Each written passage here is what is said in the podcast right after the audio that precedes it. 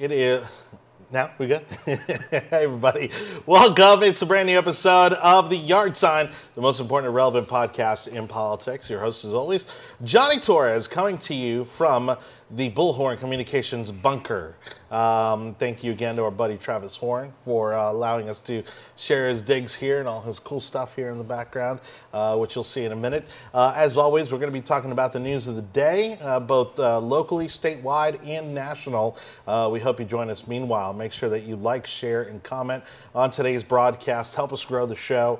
Um, and just want to give a quick shout out again to Congressman Gus Bilirakis for joining us last week. If you didn't catch that, uh, we, we talked to him right up front in last week's episode. Uh, you can find that on Facebook and YouTube. And also, don't forget to subscribe to the audio version of our podcast over on Apple, Google, Amazon, Spotify, and Audible. Um, yes, I know, the evil tech overlords, but uh, hey, uh, you know, you, you, you play the. Um, oh man, I was going to use a, a, a, some sort of metaphor, you know, but uh, hey, those are the cards we've been dealt, and so uh, we're going to work with them and see uh, how far we can go. Uh, anyhow, we have lots to talk about today, as uh, you can see there on our topics. Uh, but first, let me go ahead over to the table and introduce to you a new face and an old face. over here on the, the main table, right to my left, is Hector Gonzalez. What's up, buddy? Not much. Glad, glad to be here finally on the yard sign. Uh, looking forward to talking about the important issues of the day. Yeah, well, uh, and Hector is someone who is uh, uh, just a staple of the show and always has been. Um, and you uh, have probably seen him in our comments section, and uh, and and we just couldn't help but, uh, of course, extend the invite, uh, being that he's been such a useful and active part of the show. And so, great to have you, buddy. Thanks Thank you lot. so much Thanks for coming on. And the old face on the show today. Uh, maybe it's just a little cold weather, you know. Maybe you just need. Uh, wow, what are you what are you what are you talking about? Do I need to start using some uh, some Botox? I know, dude. You get like another like week or two to wear your scarves. I, do, I it was surprisingly cold this week. I was very oh, yeah. surprised. Yeah. In the but it's Florida, so in the morning it's chilly enough to wear wear one of these, right? And then the afternoon you're sweating, and you're wearing it like a sarong, basically, you know, too. Well, Jonathan, so trying to lose some weight here, so any way to burn a few more calories, I'll definitely do it. Yeah. Well, again, let's go ahead and uh, look at uh, today's topics um, because there's certainly plenty to talk about. Most of them, of course, centered around uh, President Biden. Um, and so we, of course, are going to be talking about the Russia and China tension. Uh, you know, Biden again, uh, you know, somebody said that basically Biden is trying to govern as if it were opposite day. You know, he's basically trying to do everything opposite of Trump, which is not a good governing strategy, but that seems to be.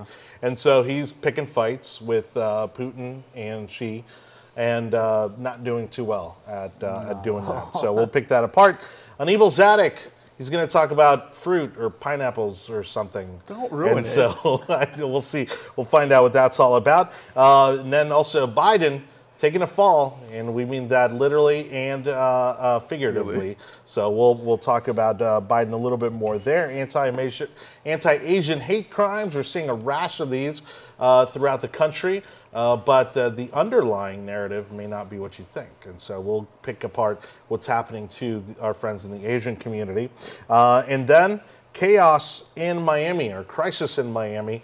Um, as if the illegal immigration situation down there wasn't enough. That's not what we're talking about tonight. We are talking about uh, quite literal chaos uh, that is going on down there. And uh, one of the cons of being one of the few states that is open for business uh, during spring break. So, uh, guys, let's go ahead and kick things off. Uh, hi to, by the way, to uh, Justin, Kimberly. Um, and Mrs. Stewart watching. Uh, we, we love you guys for watching. Hi, Mom. Um, uh, Russia, China. I mean, obviously, uh, we're seeing now the, the beginnings of a very stark contrast in diplomacy. Uh, something that I think people thought that Trump wasn't going to be very good at, but amazingly enough, um, it was very passive, very a very quiet four years. Yes. Uh, for the most part, uh, when it came to um, dealing with uh, other countries and foreign diplomats, and obviously, you know, a lot of controversy around Trump's relationship with Russia. Um, and a lot of criticism saying that maybe he didn't push too much uh, or enough against China, um, or China, as he would say. China. Um, uh, what's Biden's deal here? I mean, what? I mean, is he literally just trying to pick a fight from nothing? Is he? Um, I mean, is there something he's trying to accomplish? Something he's trying to prove?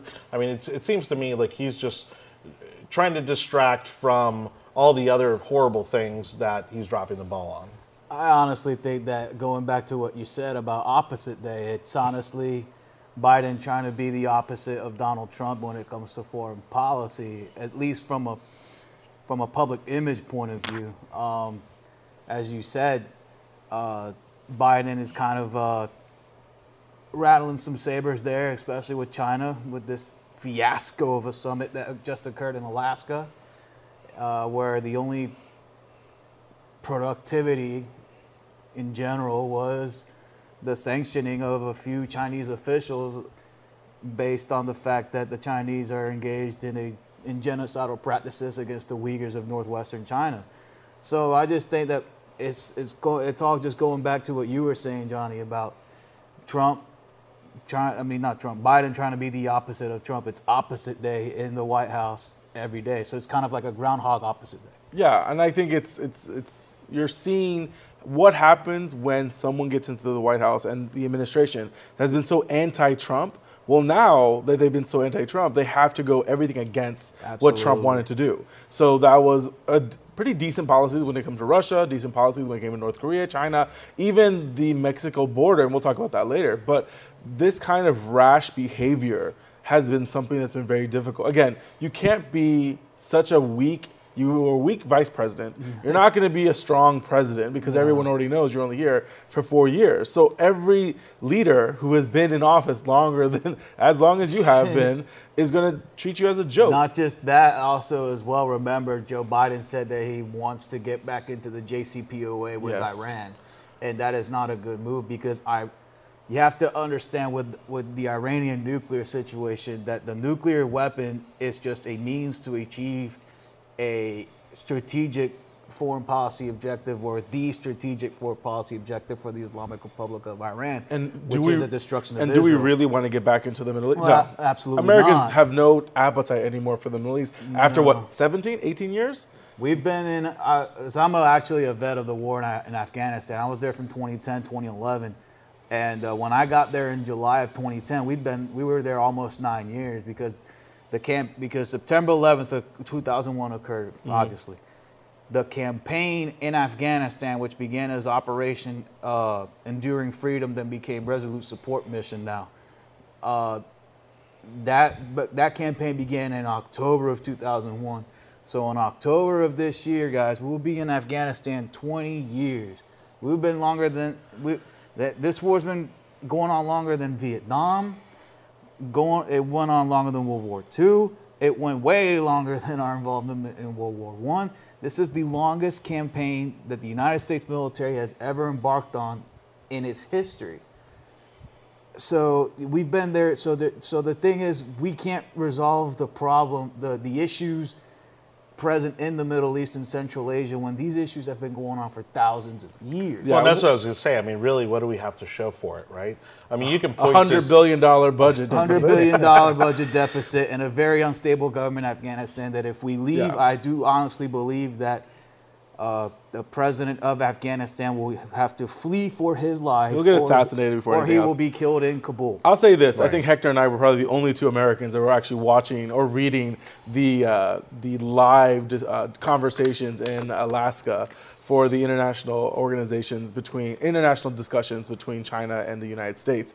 And it was it was like we walked in with a paper mache knife and they walked in with a shotgun. It was so disproportionately aggressiveness. It was it was pretty it was, funny yeah, and embarrassing as an American to watch the Chinese walk in completely ready to take us out. We it's I, I would say that this because if you look at American the history or the more recent history of American foreign policy, things like the uh, Reykjavik negotiations Mm-hmm. that Reagan had with uh, Gorbachev on uh, nuclear weapons. which were phenomenal. I think they were, were phenomenal. But the one previous to that, there was some antagonism between the United States and the Soviet Union, but nothing like what just happened here in Alaska. No. Absolutely not. We weren't publicly embargo, publicly placing sanctions on Soviet officials for I don't know, uh, let's theoretically uh, conducting a genocide against the Kazakhs, for Correct. example. This case, this is as I said, this is the only the only proof of productivity in a general sense Yeah. of what this summit produced was, was just okay we're just going to sanction these people further antagonizing the, the people's republic of china Well, uh, and so the the bigger picture here, here is because typically it's tied to something, right? Mm-hmm. You know, obviously there's there's been some pushback on behalf of China because you know we've seen the repatriation of a lot of money, a lot of jobs, a lot of you know, um, and then of course COVID. I mean, I think it's nothing that any company is going to come right out and say, right? But I think you know.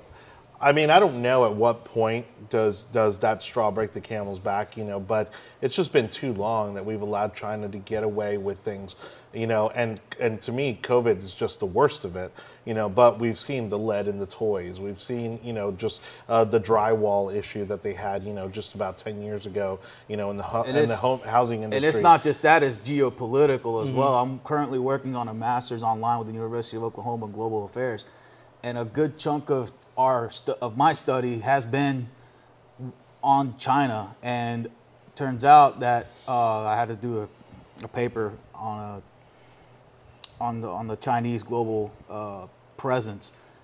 There's a base in the African country of Djibouti that we use that we're renting from the French called Camp Lemonnier. Within sight distance of this base is a new Chinese, Chinese. People's Liberation Army Navy base, which is in- the first one outside of outside the, of outside of Asia, outside of yeah, Wow. basically outside of out, outside of uh, Chinese soil. So. Uh, Now, they just build this like in the middle of the in the middle of the ocean. And No, it's a it, it's a ba- it's a it's a it's a island? shore base. It- Okay. it's, It's a naval base. it's a naval base, Right. and they built this in Djibouti, right within sight distance of Camp Lemonnier.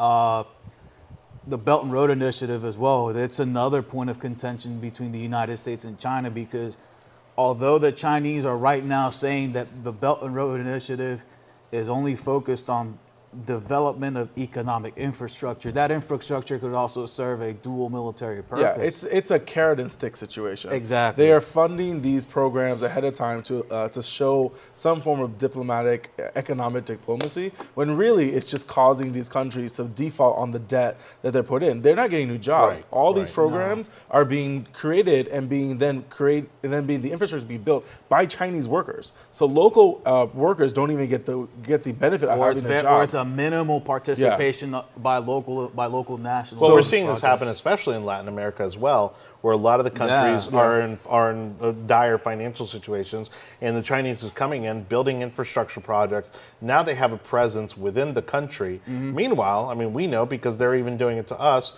There's the the theft of intellectual property. Correct. Absolutely. Um, there's you know there there's of course uh, levered you know the the hacking of, of a lot of personal information and and you know a lot of government secrets. and- But it'll, Absolutely. but it'll never change. And even, I mean, Sri Lanka is a perfect example of how they had to default on their loan to the Chinese government, and they had to give up the seaport, the seaport that was just created for them, Yeah. that the Chinese paid for. It and so, and you're seeing that in Greece and other countries mm-hmm. where they, the countries of default on the loan that the Chinese people wrote, and so they get to keep the infrastructure that the Chinese get. And this, I'll say this to end this conversation, really, is that you can see, even though we're sab- saber rattling now with big words and we're talking to them about sanctions, really, who is the individual that they're hiring to run these trade negotiations?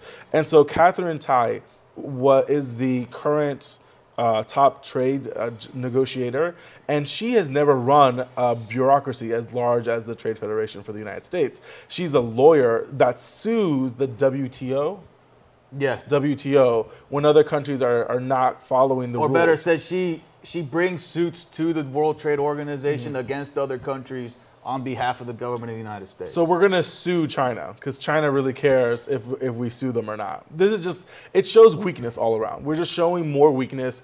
Biden calling the president Putin uh, a killer is just being stupid. And so you get people get upset that Trump was being so chummy with these world leaders. Well, yeah, they're world leader. We're we're gonna go to war with these people. Yeah, absolutely. That's the point that I was making in, during the Trump administration. It's either we try to present good faith to these adversaries because that's what they are, just Yeah. straight up adversaries, or you know we could end up with countries that are also armed with nuclear weapons, and and, and I think the the choice is starkly clear. I think the Biden administration once again I wouldn't be surprised if we get into another war because of this Biden, because of the administration. Oh, absolutely. How many administrations has it been since someone didn't start a war?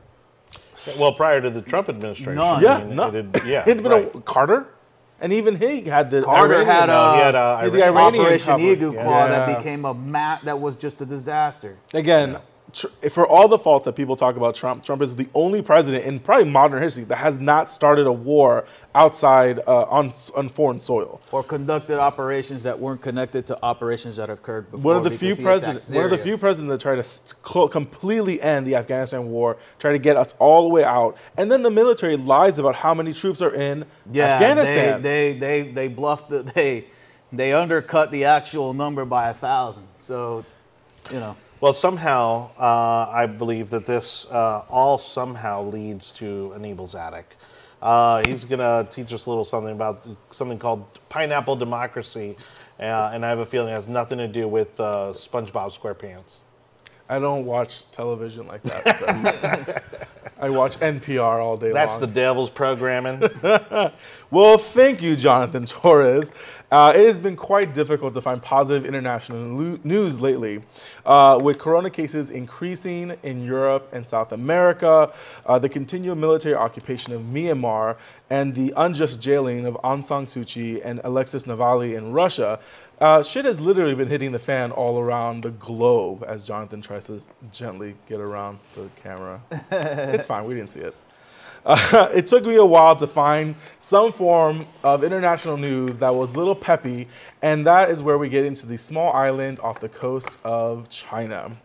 Earlier, the, earlier this year, China banned all imports of pineapples coming from the country of Taiwan. The CCP actions have been seen as a shot across the bow when it comes to the increased tensions between uh, Beijing and Taipei.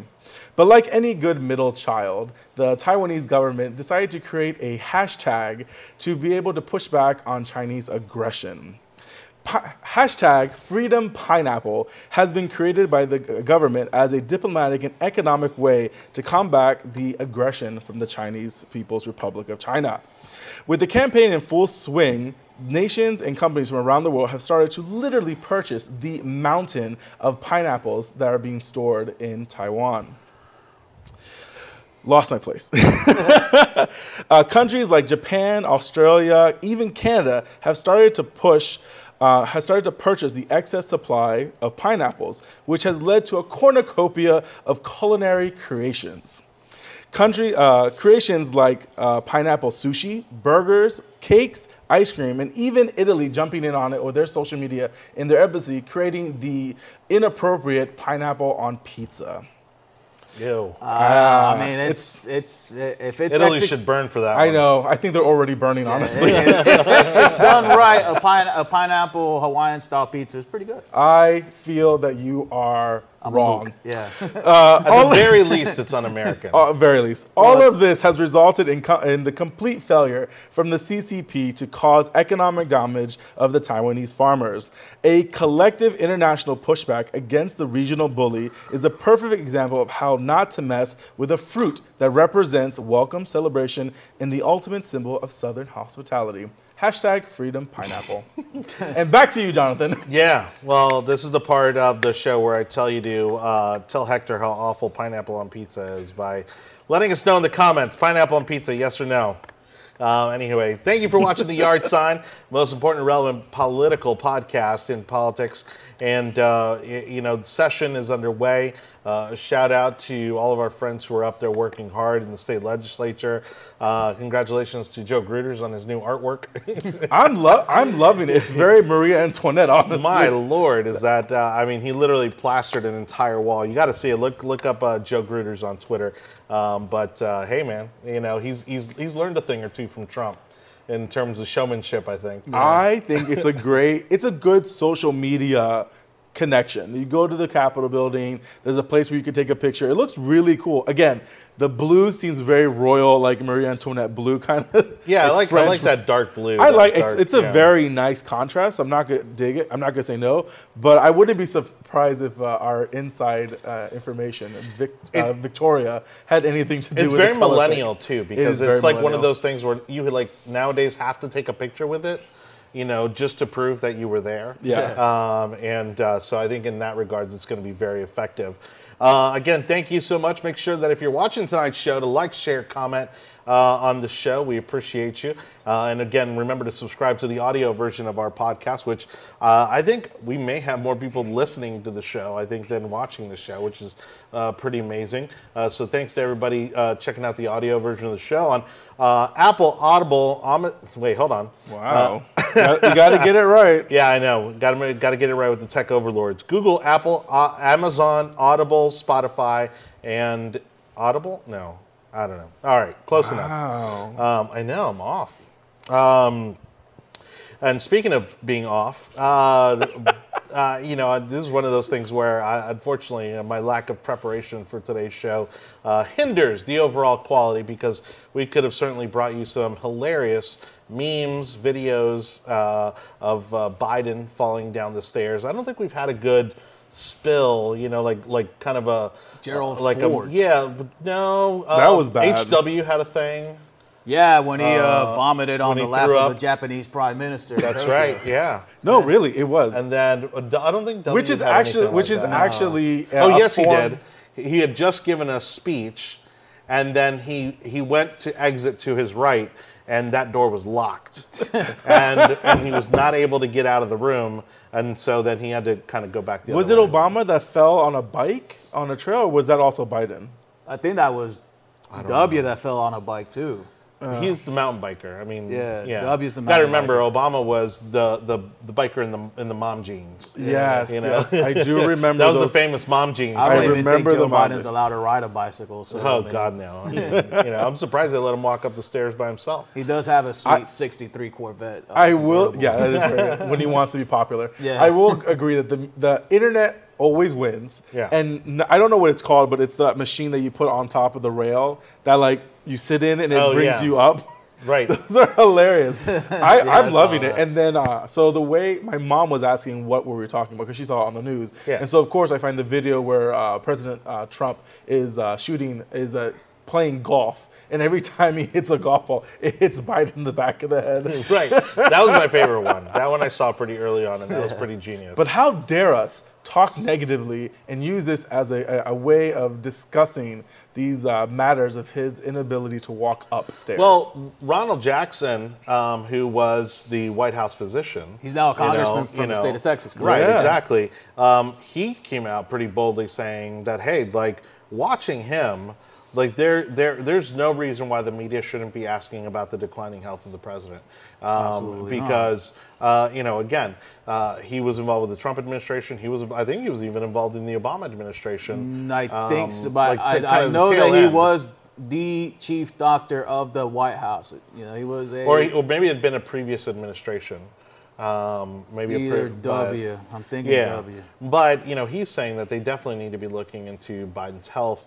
Uh, again, you know, there's But a watch, reason why. watch the mainstream media's No. use Well, saying it's this, is, this is a politically charged thing. we're with- only two months in. Yeah. well, th- but they haven't put in, and they won't let him talk to the press. It's been like by si- himself. It's been they 60 won't. days now Yeah, since he- he's talked to the Yeah. press. And he is now the the the president to go the longest without doing some sort of press briefing. But uh, but with the Um, mainstream media, you got to understand they prop this guy up to where he's at. They're not gonna say, "Oh, he hasn't really." He's they they mention it passingly, but they're not making a big deal out of it, saying, "Oh, he hasn't talked to the public in 60 days." Yeah. Because they were in cahoots with Biden since, you know, and I made a point about this during the last election cycle.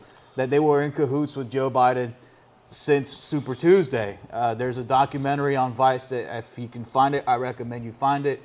It's uh, it's about how basically the mainstream media, headed by MB, spearheaded by NBC in this case, set up the conditions in the press to have Biden beat Bernie Sanders on Super Tuesday.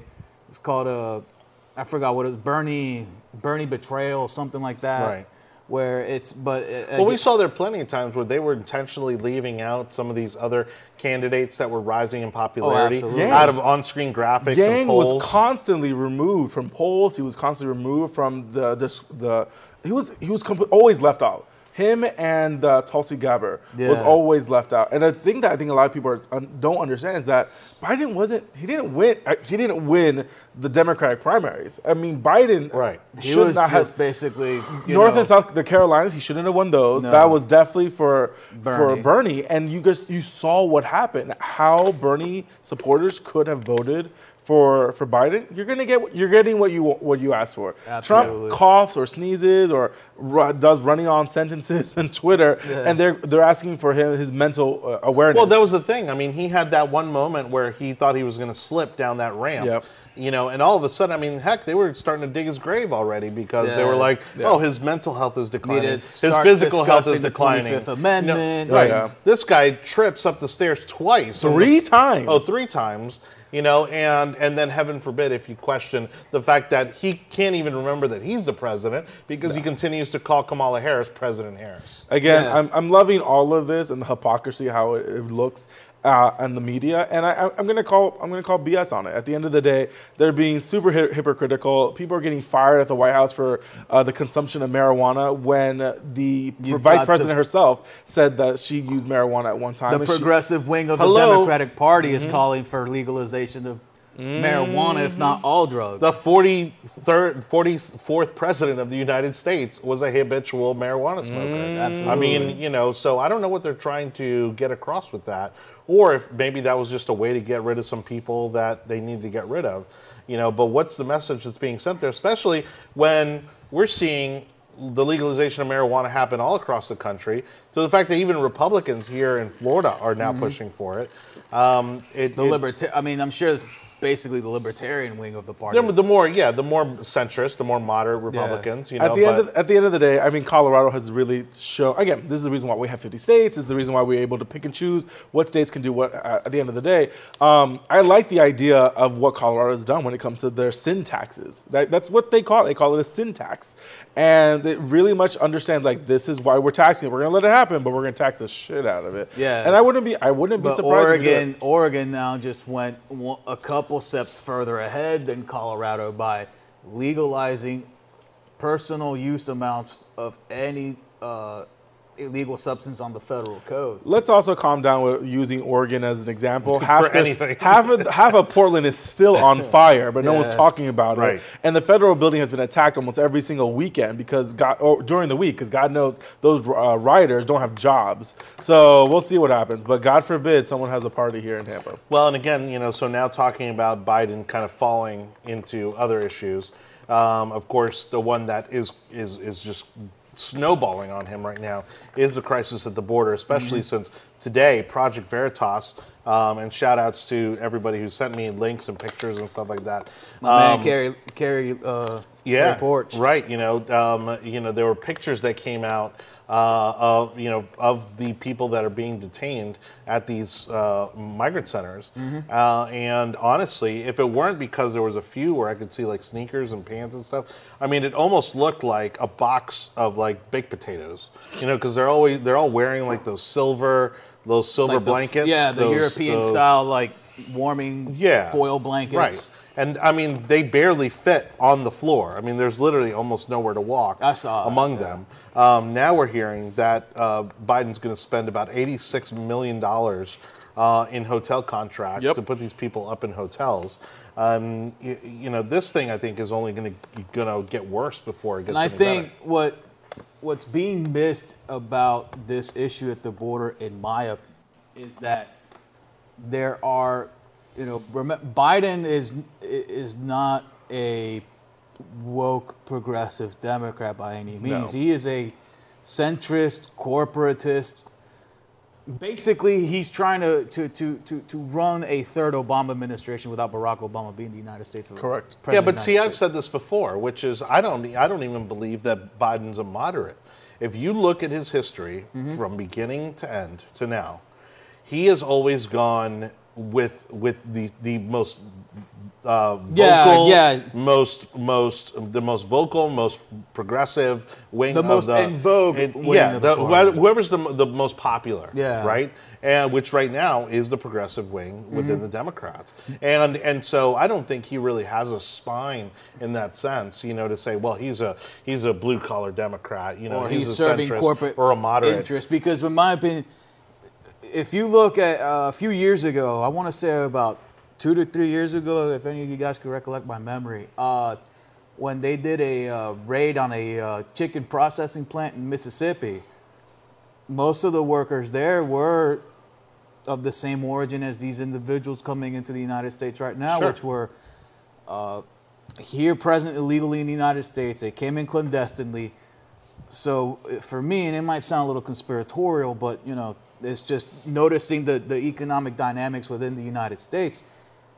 These are the people that are doing the jobs that the vast majority of Americans just won't do Sure.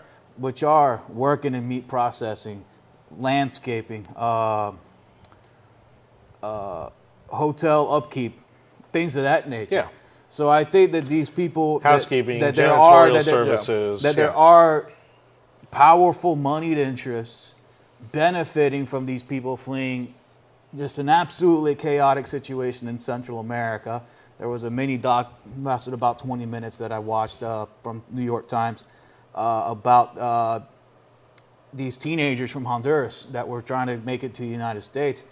And what I saw this when I saw the conditions of what's going on in Honduras right now, we are looking at something akin to in Afghanistan, Somalia, Liberia. We are watching possibly the beginnings of failed states in these countries Right. with and and the thing and, and this and this is going to loop back around to what we started talking about on China. My thing is this: either we not real necessarily not necessarily take lead in resolving these issues, but be the big outside uh, stakeholder in this, or the Chinese will be resolving it to our detriment. I don't Right. think I don't think the Chinese will be resolving it. I think China is very much happy with the chaos that's Mm-hmm. happening on the southern border. It allows them to focus on other things. I think what's occurring, and again, as a Latin person that has been to the border, that has been with ministries that have helped people uh, dealing with that, that has seen the literal coyotes shivering people around, it's disgusting. Yeah. Like, to hear the Democrats try to talk about how they have the moral superiority when it comes to this, you're causing more of the problem. The fact that the Biden administration removed the three main policy, which was you have to uh, submit. Um, documentations at the country of or the first country that you go into. So if you're coming from Honduras. Honduras, it's the next country Guatemala. north of it. Yeah, Guatemala. And that and so you have to go through there. You have to go through one of the checkpoints, and you have to wait in the country uh, that you're in before you get asylum seeking. And yet, 90% of the people that go requesting do not get asylum because Right. it doesn't meet the the, the Asylum criteria. is a very uh, to, to because I before I worked with the uh, clerk of court here in Hillsborough County, I worked with uh, Lutheran Services of Florida doing uh, refuge what they call family-based immigration, dealing with Cuban mostly Cuban a- entrants, some Haitian entrants, refugees and asylees. Venezuelans. yeah. Venezuela. Asylum. I had one client that was a Honduran uh, female minor, and uh, just the the standard. And I learned this from the actually the guy that hired me, a gentleman by the name of Javier Torres, who I have eternal appreciation because he was the first guy who gave me a job after I got out of the army. Uh, and after he left Lutherans and started his own uh, nonprofit here in, uh, on Howard on Howard Avenue, uh, I went up to his office and he showed me just the the ex, the, the extent, depth, and scope of applying for asylum. Guys, it- the application's about this thick, no lie. And it's because we're getting applications from around the world, from like people that are running from political um, asylum, that are asking for war torn. So again, I think the bigger conversation is and I, I agreed with the Republican position. You secure the border. Kim Davis is talking about how there are specific places on the border that are left open so that migrant workers are able to go back and forth, which defeats the purpose completely when it comes to this. No, If- we do have, and the problem is, is, is you know, which again, uh, Trump had the right approach, and and and and I think Republicans have the, the right approach, which is that you have to be able to control the border before you can reform immigration. Correct. Um, and and having worked for Senator Rubio, um, I can tell you firsthand that the businesses and industries that depend on migrant legal migrant workers, because you can't hire migrant Yes. workers legally, um, that whole wing of immigration has to be reformed because it's currently not even meeting the needs of the employers that actually benefit from it and are willing to make the investment. Correct. I mean, there's a huge investment that people don't realize because from the minute that you decide that you want to hire somebody, uh, let's say that's in Mexico, um, because again, that's the closest point of entry.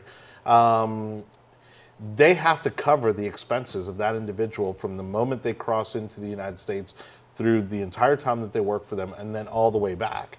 Um, and so it's a huge investment on their part. Um, and and and to and, and the reason I bring that up is because I also want Republicans to understand that this is a problem. Like they, there is a need and a role for these individuals to come into this country Absolutely. and work. Um, and and trust me that if Americans were willing to do that type of work, these uh, companies would be more than happy to hire them. The problem is, is for instance, one of the largest landscaping companies here in Tampa Bay, you know, would tell me, look, we've offered 20 $30 an hour. We can't find people that want to do this type of work. And so they have to take advantage of these migrant worker programs. And it's a lottery, and it's a very shallow lottery. Yes. And and depending on how many people you're able to hire is going to affect your revenue at the end of the year because it's going to determine how much money you're able to make. Florida is a perfect example that it's agriculture, it's Tourism. it's tourism. There's a lot of aspects that go from there. And the reason why I'm so adamant about about stopping the illegal immigration flow is because those individuals that come into this country that are working underneath the table are not getting paid correctly, are not being treated correctly, are being taken advantage, are being trafficked. All of that stuff is happening because the Democrats don't want to get involved with the immigration policy. We were close during the Trump administration to get some form of correction when it came to that, and we would, they wouldn't budge at all because they don't believe in building a wall. Again, we didn't have this crisis four months ago. We ha- how on earth are you saying that this is an abiding crisis when the migrants that are trying to come over the A wall lot of them have saying- T-shirts that say Biden, let me in? Right. Absolutely. What on earth are you doing? Or are you thinking? That's the same Mm-hmm. Yeah. same thing that happened. And who's paying for those shirts? Exactly. Again, this just shows again, 76% of Americans that were polled recently by The Hill say that this is definitely a crisis, and the fact that the that the government is not talking about it as a crisis is starting to upset people. Because again, we did not have this problem when Trump was in office. Now Right. we But have a the huge problem. The question here, But that people has- also, sorry, really quickly, uh, but people forget that there was a crisis at the border at the end of the Obama administration mm-hmm. that they refused to also acknowledge. Yes. And they wanted to claim was non existent. They wanted to claim that these caravans that were coming through all of Central America were non existent. But what is the political desired end state of allowing this situation to just keep on happening without any resolution? What what is the Democratic Party trying to gain out of this? I think the- they're gonna they're gonna they're gonna again never let a crisis go to waste. Thank you, Rahm Emanuel. They're going to say, hey, we can't control this any longer. We're gonna have to give asylum to 10, 15, 20 million uh, of these people That that, will- are here. yeah. that will blow up the border this is system. going That will to blow up the border this system. Is, this is going to give them a reason to force amnesty through, which is, I think, what they wanted to do anyways. Um, and, We- and- but we've and- already and they seen, want this to but boil we've over. Seen, but we've seen this story already happen once before. We Reagan. Reagan was the one a- that- yeah, that- Reagan created the amnesty program for 20 million or 10 to 15 10, million 10, yeah. um, uh, im- illegal immigrants that were in this country, and we're back at the same problem 20 years later. And so we're not going to solve this problem the way they want to solve it. The fact that they were willing to pay. Uh, for hotel rooms, the fact that they're willing to fly them to the Canadian border so they can be Right. processed in, can- in the Canadian uh, facilities just shows you how unwilling they are to take this because they're not willing to get hotel rooms for the National Guard to be sleeping when they were when, are they still protecting the Capitol building? I don't even want to get there right now. What I'm saying is they're willing to spend the money on migrant workers, but or migrants, but they're not willing to spend it on American soldiers. That tells you the the the, the priorities for the Democratic Party. I don't see how on earth can you be a Democrat and say that you have the moral ground on immigration when you are allowing children to be put in cages. The whole time you were giving Trump grief when you're using photos of the Trump and the Clinton administration and their facilities. But then when it happens to the Biden, oh, no one can hear anything whatsoever. They're not even pushing Biden to do a press conference. Yeah. Well, and, and one or the other to kind of I'm over start it. to transition into the next topic, but I think is also somewhat related. You know, is uh, the fact that uh, when it comes to these anti-Asian hate crimes that have been happening, um, and I hate using the word hate crimes, but but uh, let's just go ahead with that vernacular for now. Uh, this is also something that's gone largely ignored um, right now in the country. It's only just now starting to get some attention, but this has been going on for months. Now, the part that irks me is, is that they want to continue to blame the Trump administration, okay? But what doesn't feed that narrative and the reason that that hasn't really caught on and doesn't support um, that narrative is because it's happening in these liberal strongholds. Where are these anti-Asian crimes happening? They're happening in New York City. They're happening in San Francisco. Okay, where again they have large Asian populations, Houston, Texas. Okay, why are they happening in these in, in these very liberal cities? Okay, and and of course they want to point to Trump and, and trying to say that oh well you know he called it the Chinese virus and the China virus and the you know and he made it about uh, about Asian Americans, um, but we're obviously months removed from that. There was very little of this happening during the Trump administration. And so, yes, by all means, like let's bring attention to this issue, but let's also uh, try to figure out why this is happening because that's the one thing that nobody has truly been able to pinpoint. You know, is this retaliation over people that have been locked up in these cities for way too long, that are going through a lot of stressful situations because they can't work, they can't live, um, you know, or, or is there something bigger here that's being missed? I think it's, um, you know, unfortunately, it is a situation in which it is, uh, you know, uh, this, uh, you know, sadly racially motivated. There are people, as as you Johnny said, these are people that are dealing with, you know, these incredibly weird, stressful situations of basically kind of being treated like they're on, you know, on probation where they can just basically go to work if they're allowed to go to work and home and that's it. There's no entertainment, there's no dining out, there's couldn't even go to I think the library's still here in Hillsborough County are closed. Um, so uh, but yeah, I think it is unfortunately a a a rash of anti-Asian violence because But is it related to the virus? That's the big question. I mean, I think it- it's mean, it's that it's- seems it- like the obvious The answer, virus but- is but the virus is is is the face is like the face of this sentiment, but I think it's also just the fact that people are scared about China being the next superpower that you know the Chinese are trying to take over the world. It's No, just a lot of I, just I, I, I, I'll, I'll push back a little. I, I, and I, I would actually tell you now, please research if we had an increase in Asian hate crimes during the rise of the Japanese during the late 80s and 90s to see if it was correlated to that, because that was a time when people thought that Japan was going to take over the world as Yeah. well. I will say I wouldn't be surprised if there's a percentage of it that does that people are afraid and are contributing to the, the Wuhan virus, coronavirus, and everything else. We didn't see it during SARS or the bird flu or any of the other ones. Um, I think there's just a lot more tension on the ground because people are cooped up. I'll also say this: the um, one of the biggest uh, populations that do not report hate crimes among themselves are the Asian community. They're very much underreported because a lot of them do not report crimes to the police. That's something that happens a lot. There's also a lot of racial tension between the African American community and the Asian Look at community. what happened in LA The LA 92. riots, yeah. So Kore- Koreans and, and, and the and the black community. So I think a lot of that can is just the, people are frustrated. Mm-hmm. People are upset. Um, people are desperate. So a lot of the attacks in the beginning were from el- on elderly Asian uh, men and women, more women than men actually. Yeah. And now the increase is more with women. Do I think what happened in Atlanta was a hate, hate crime?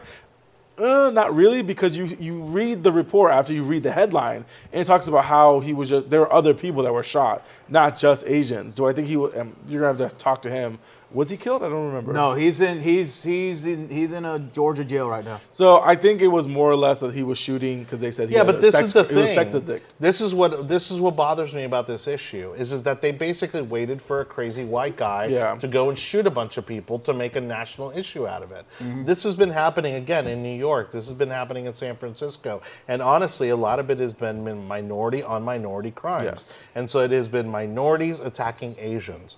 Okay, and of course that doesn't fit the narrative. That doesn't fit the America is racist narrative, and so they're not going to run with that. Well, I saw a meme talking about that, like how uh, Asians did not start the virus, uh, black people are not. It, went also that, and I had to type in, and white people are not racist. And then the comment got deleted, and the whole post got deleted. But like, because you're not, you're pushing back on the narrative of like, yes, all these, all these people are not what their stereotypes are. But then you leave out white people, like that, that's offensive, and I'm Well- not white. well, and then again, the meme that that you know that cracks me up the most, you know, and obviously, uh, in case you haven't noticed, all three of us are Hispanic. Um, but it's like Sorry. all Black lives matter, all Latino lives matter. Now it's all Asian lives matter. Okay, so why can't we just say that all lives matter and just be done with it? Because the It's- but the it's- because the- it doesn't fit the narrative. It doesn't fit the narrative. Right. and it's the demonization of of of European descendant Caucasians. and they love it. They love they they want to cause class warfare. They want to. It's almost like the media wants a race war. Like that's what they want. They want. They're doing a self. Uh fulfilled prophecy of a race war, and that's what they want. And we're here to say, no, none of us want that. I have plenty of friends that are of all the spectrums of the color of the rainbow, Right. and yet you have these people that you talk to from the north and even the west coast. They're like, well, you you have white friends, or you have. It's just they they feel they are They're in even their bubble. they're even go they're even going into this of, about spring break, saying that there's destinations for African American students to go on spring break, and then there's destinations for white uh, for Caucasians to go to spring break. Well, and teasing a little bit on one of our, our, our upcoming topics is the fact that there's even black leaders in the in the in the community down in Miami that are trying to say that somehow this curfew is racist. It's like the curfew applies to everybody. How is it racist? How is it racist in a predominantly Hispanic uh, County. uh, county and city? How is I it- mean, especially when the when the elected officials are all Hispanic. How even is in it- Miami Beach, the Yeah, most how There it's a little bit more diverse, That is I mean. definitely European. Yeah. they I mean, take you- euros in half of South Beach. But I will say this: Yeah. they are always looking for something to be racist. That's why we can't have a, we can't have nice things. We can't have Dr. Seuss. We can't have all these other conversations that something Dumbo. might Dumbo. We can't have Dumbo. We can't have a lot Le of Pew, things. Oh yeah, Peter Pepe Le Pew. Right. But I'll say this: all of that's racist. But then asking for a driver's license is racist as well. Right. When you're voting, I have to show a license to get on a plane, to buy alcohol, to do all this other stuff, to get a mortgage. But I don't need one to vote. And if I do, if I request that everyone does it, then I'm being racist. and That, that goes into something I think I mentioned last week. In the Commonwealth of Puerto Rico, where I was born, uh, not on, not on, to vote in Commonwealth elections in Puerto Rico, just having a driver's license is not enough. You have to have what's called an elect, a state electoral commission card, mm-hmm. which is a separate ID. It's a, it's a yellow and white card with black text, and it says who you are, what's your address, what's your voting precinct, and where you vote. And you know if, and I think that if we as Republicans are serious about securing elections, why don't we st- copy Yeah. an example of a place that is uh, highly controversial right now with the Right. statehood matter? Yeah. Because apparently they're doing things better. I mean, they're still trying to resolve one or two elections, but they don't keep on beating the drum in the Puerto Rican media. no, about, oh, white liberals will say that what you just said was racist. White liberals are by far some of the most racist Mean- people I know. Meanwhile, in Africa, Nelson Mandela actively campaigned for voter ID. Mm-hmm. You know what I mean? And there's a very famous picture, you know, of him wearing a T-shirt advocating for voter IDs in, in African elections. even the coronavirus people logging in, I think it was the Biden administration that said that it would disproportionately harm um, black and, and brown people because they don't know how to get on a computer and register for a deployment for Right. a corona for a corona vaccine. and that's why we should still have paper. You know, Again, I think they look for racism in everything, and if you're looking for racism in everything, you're gonna find it some way. And you know what? Let it happen because they will eat their own. You're already watching cancel culture Well, happen eventually, it becomes a boy who cried wolf. I mean, eventually it becomes it becomes a you know the the thing that when everything is racist, nothing is racist. But that's but, and I agree what you're saying. But allowing that to occur in the population is what ha- is results in a Nuremberg situation or, or happens or, or, or, a genocide situation. You keep on calling that and you don't point it out. As Republicans, we have to point out that what they're doing themselves is racist. What Right. they're doing themselves as Democrats is racist. If you agree with the current immig- immigration policy, then you are perfectly fine with allowing um, you're allowing children to be trafficked and you're allowing for the sex trade. You're allowing for all that because you're unwilling to secure the border. Honestly, if was it? I think it was like 40% of the kids that are crossing the border Yeah. do not have any connections with the adults that they're walking over with. And people are, oh, that's not true. Yes, it. You haven't been there. You have no idea what's happening on the border. and it's no documented. idea. Hmm? I mean, it's documented. It's Yeah, documented, yeah, and they don't care. They Right. don't care. Oh, do so when someone in the United States goes to prison, do we let their kids go to prison also? Right. No, No. we separate the kids to the Yeah. parents. Yeah. This is just a mind-boggling conversation. Well, and now that Biden's in power, now you don't see AOC at these detention centers for the photo op, right? Or Beto. It's uh, you know now that the people are literally pouring out uh, of these facilities because there's just not enough room for them. Mm-hmm. You know, and again, you're going to have a. I mean, we're calling it a crisis. I think it's going to be much worse than that over the next few weeks.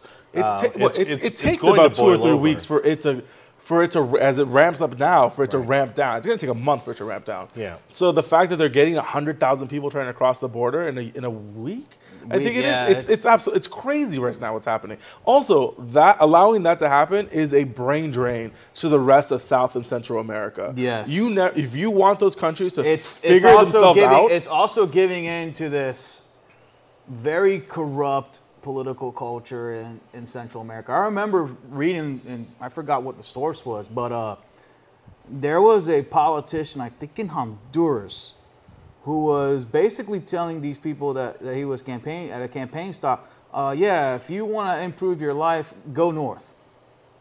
I wouldn't be surprised if it's. Honduras. I Well, I mean, remember, I mean, it wasn't that long ago. I believe it was during um, the the uh, Obama administration, where the Mexican government literally had pamphlets that they were handing out on how to cross the border. It was Democrats. Um, it was Democratic aides that were providing the literature to be handed out in Mexico for them to be able to. Right. cro- It was like the beginning of the Trump administration that they were trying to. At the end, because a huge surge happened at the end of the Obama, Obama administration, administration, right. and you saw that Trump had to. Again, we had four.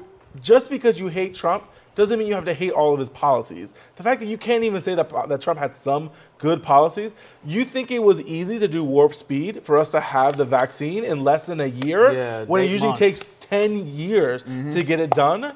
Please, this is it's just they are unwilling to even give any credit to the man whatsoever because it's it's Orange Man bad. Orange man bad. Right. That's all it's all about.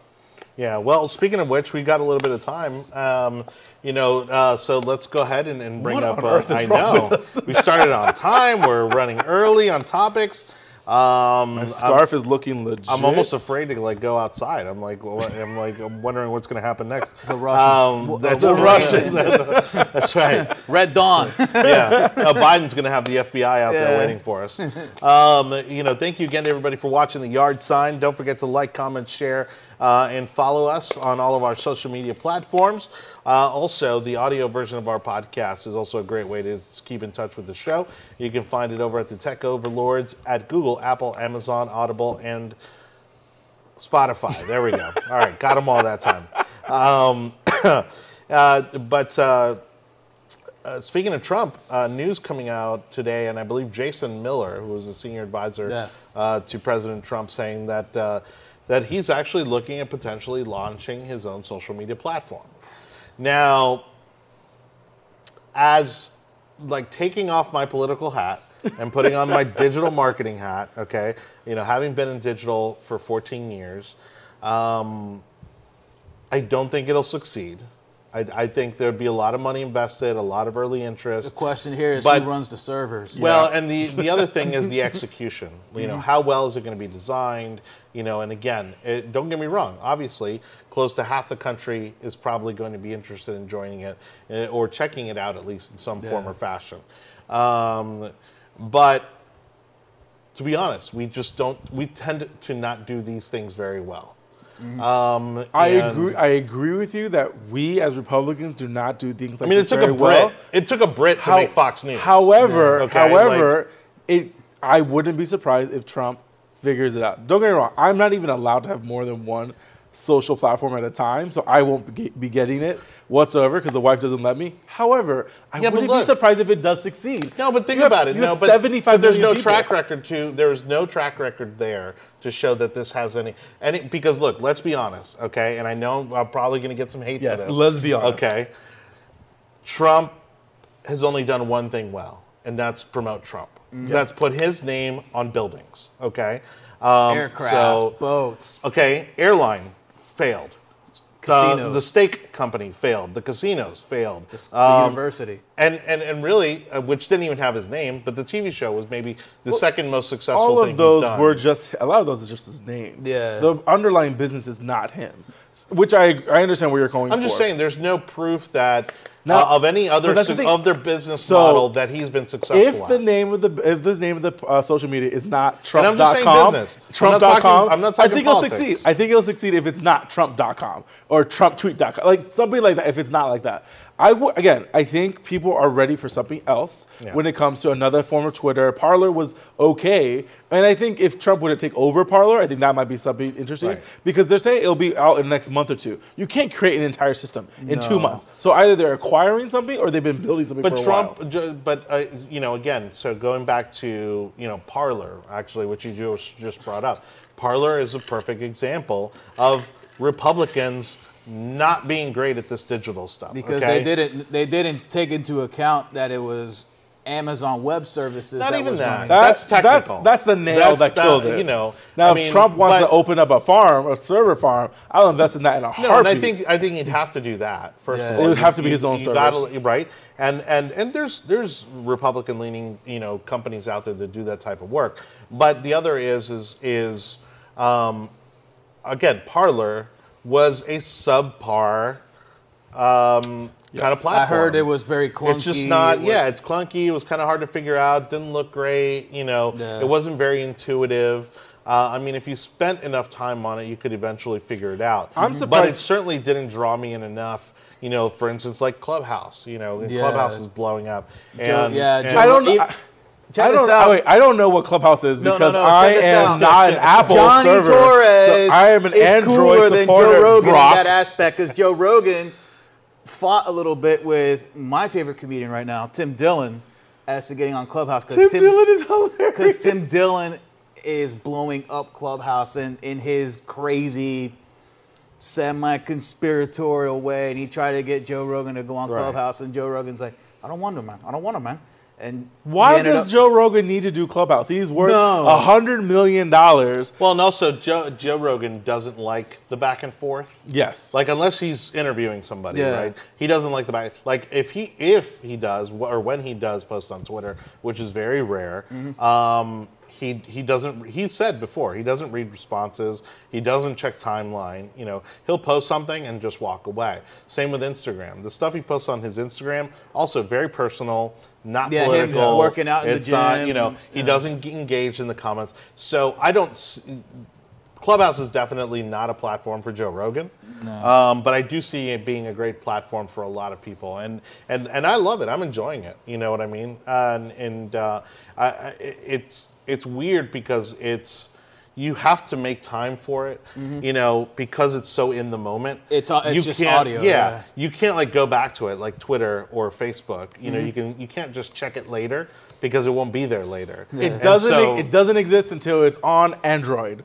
I, I will say this: the Yeah, comment. Instagram would disagree with you. I'm not on Instagram either. So, um, so Well, but my point is, like, Instagram started as an iPhone-only platform. and now it's Android and everyone's on it. well, yeah, but it blew up before it crossed over to Android. I would beg to differ. Did it blow up after Facebook acquired it or before? It, Oh, it blew up before. before. Yeah, I will say yeah. this: the That's why they got, I think, a couple billion. from Now, it. speaking of Facebook- Wait, wait, wait. The comment section uh, is going pretty well, actually. Robin Adair says that uh, it should, it's going to be great and huge, and she says it should be considered the TNN, the Trump News Network. So Uh. I'm loving this one. Um, Kimberly is saying that it's going to be a pretty big deal. So people are people are excited. It's gonna be great. It's gonna Tr- be huge. Kimberly is saying Trump by Luxurious. Trump. luxurious. Perfect, That'd luxurious. amazing. Millions of people are going to join it.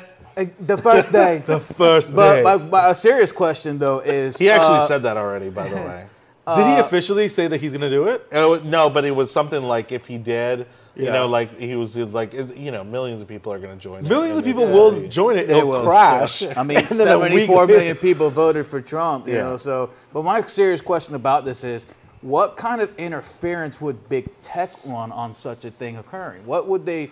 Let's Oh, say they let them I mean, run, yeah. but They wouldn't shut put, it They wouldn't let it No, on they- their what's it called? App On their store. app- app They wouldn't let it on store, the app store. Yeah, that's so a it would, big- it would be. It would have to be a web-based um, communication platform because it wouldn't Yeah. be allowed So, to be an app. So it kind of sounds like MySpace, you know, back in the day. We- When MySpace Well, yeah, it would just be like you know, it, it- well, yeah, because the problem is is that Which is still like, for- around. For, instance, be it Android or Apple, right? So Google or Apple Mm-hmm. could say not only are we not going to list this app on our store, but we're also not going to allow it to install on our devices. You know, and and so at that point, then what do you do?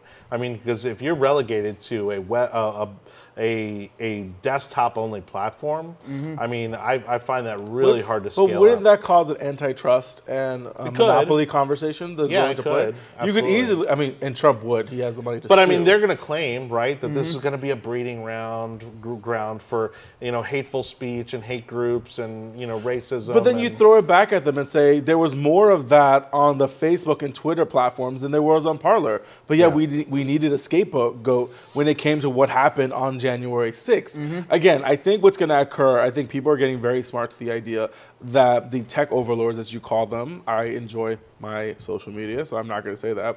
Uh, they're going to start overreaching. I say I'm waiting for someone. I wouldn't be surprised if it's AOC that calls on to break them up.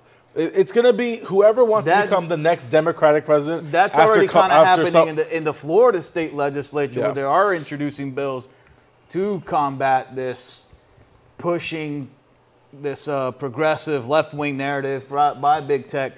There is already a bill in the Florida State House that is seeking to combat the And Facebook lost. Uh, they went against. They were. They took off the news and articles in Australia. And they lost that fight. So that was very interesting. So you still, the government's gonna have to show that they are bigger. And I don't like getting government involved in things like this, but it's become a point to where it's just too big. Uh, what's happening in, in Amazon when it comes to unionization in, uh, In in Alabama. Alabama, it's very interesting to see what's happening there. And it's gonna have to happen. I don't like unionization. I think it's it's ridiculous. However, when it comes to those people that are working in those factories, I wouldn't be. I would suggest that they should unionize. I, I, Amazon is making way too much money, and it's time for them And to unionize. surprisingly enough, what major political figure in the Republican Party is supporting this push down up in Bessemer, Alabama, to unionize? Marco Rubio. Marco Rubio. yeah. Well, I mean, be, because it's one of the You're these. never going to become president. You are too short. I love Marco Rubio, but he's not going to become president. He's, he's just. It doesn't happen. I don't want to sound biased. I Yeah. love him to death. I'm getting. I'm probably going to shoot myself in the foot. But I think I think this out. was Marco's way to push back against Amazon. Mm-hmm. You know, with with everything Amazon has been doing to Republicans, you know, Yeah. pushing back and say, oh well, um, you know, you've been you've been alienating us, you've been pushing us to the side. Well, don't look to our support, Mm-hmm. you know, when it comes to being anti-unionization. yeah, to combating you know, because your- you know, well, yeah, if you're going to pick sides, well, good luck with the Democrats. and they've shown one. it. They've shown how much the they the tech overlords have already shown what side they're on. Yeah. And so because of that, F it, bring it on. Unionize all of it. I don't care what. It doesn't matter anymore. If they're gonna go against us and not give us money for the elections, might as well do it. I'm perfectly fine with it. And I'm, Well- I'm looking. I'm so looking forward to 2022 just to see how it all falls apart with for the Democrats. Well, one of the things that I think we also need to be paying attention to is to what Congressman Gus Bilirakis said on our show last week, which is that they are going to reopen and start discussing Section 230 again, which Yeah. would be huge. Um, because, again, uh, uh, moving these platforms or moving these tech companies from from uh, platforms to publishers puts them under a whole new set of rules that I think is going to help. Uh, it's just going to squash some of these issues right out of the gate. Um, and and look, Amazon, uh, in regards to unionization, has kind of dug its own hole. I mean, my mom worked for Amazon here locally for a season, um, and look, obviously, uh, working standards have greatly improved, right, over the Yeah. past 50, 60 years. Um, but they do work their employees really hard. Yes. Um, and you could even say that It's a they made 24 hour for- operation. Yeah, well, and for someone like my mom, who's in her 60s, right, they they do create an environment that is almost set up those individuals who are older for failure uh, because they can't keep up with the demands that they're continually given um, in terms of work quotas. And so there are some issues there that Amazon's going to have to work out. Um, a- a- and and if it has to be through unionization, so be it. You know, but again, I think like government, there's a role for everything. Yeah. You know, now is the union's role today what it was 50 years ago? No, No. of course not. Um, but I do think that there needs to be some checks and balances. Um, and if if Amazon's not willing to do it themselves, then that's when a union needs to step in and say, "Hey, look, you guys need to sort this out because this is not uh, a, A humane working environment. exactly." But Thank the you. only way for that to ever be released is for Republicans and Democrats to get on the same side in regards to being in the same position. If the if the employees want to be unionized, then they should be allowed to be unionized. I mean, it's freedom of assembly. Yeah, and, and again, again I, the Constitution allows it, it protection for those things. I think a lot of Democrats are very surprised that we believe that uh, if a unionization needs to occur, then it should occur. I think they're just so shocked that Republicans are, are not pro business all the time. We're still pro business. I also think that it needs to be more humane. pro fair business. yeah, pro fair business, not corporate You're greed. not seeing you're not seeing the Republican Party support what Foxconn is doing on Apple's behalf in China, where they're working their workers to the point where they're having to put nets, suicide nets. suicide nets, uh, on the uh, from the second floor on up on their windows to prevent. Their, because ba- it's it's basically slave labor. Even worse for the Uyghurs that are out in uh, northwestern China working in, in these in these factories. well, those are slave camps. I mean, The- those but, Yeah, you but know. no one is ever going to make a change until the court, until the- the individual is decide, making the decision not to buy Apple products that are made in China and probably in factories. That oh, are- because androids aren't. who who said that? I didn't. Say, did I say that? I didn't say that. What I'm saying is it'll never change until it stops. That's why you have the NBA willing to hush people and fire people when they start talking about Yeah. Hong Kong, or and this will happen in other places. Oh, LeBron loves to get real vocal about politics until you bring up China. Oh my god. Oh, he's- he's a absolutely. douche. All right. Well, on that note, uh, by the way, I think Trump can't help himself. He'll definitely put his name on whatever platform he comes up with. I don't didn't- think so. I, don't think it'll be the Trump. It'll be called TrumpNet. it will Trump not. net. I don't. Trump thi- net. I Gold hope. background, I, Trump font in black. Roman serif letters. Exactly. I pray. I am. I am predicting that there is no. That doesn't. Oh, ooh. Maybe there's Oh, no Trump. I think you're starting something. I know. Maybe we're starting something here. Okay. We brought this on just to see if it works. So I'm predicting it doesn't have Trump's name on it. If it does, it won't work. If it doesn't, I think it might work. I think, think they should call it something like Red Wave or you know. that's too. Poli- By the way, that's too if he doesn't put this together before the midterms, it's completely pointless. Yeah. oh, through, wait, he, that's the only power he will get is those districts. He has to pull this off before midterm elections. they say three months. or it's pointless. Then it's been in the works for a while. Yeah, that's what I'm saying. It's either acquiring something or Yeah. it's been in the works for a while. They haven't Right. said anything, and I'm very surprised that no one has said anything on that. It's probably going to be Parler. Yeah, I wouldn't be surprised. A relaunch of Parler. I mean, yeah, the exactly. infrastructure's already there. It's Why not? shitty infrastructure. Well, and it's all and it's all uh, Trump people, Bongino, Yeah. and it's all you know, it's all people that are uh, you know Bongino have already basically been loyal took to uh, Trump. Russia's spot. what do you mean? What? Dan Bongino is now taking Rush Limbaugh's spot on his. Oh, Rush Limbaugh. I thought you Yeah. said You said Russia. Rush.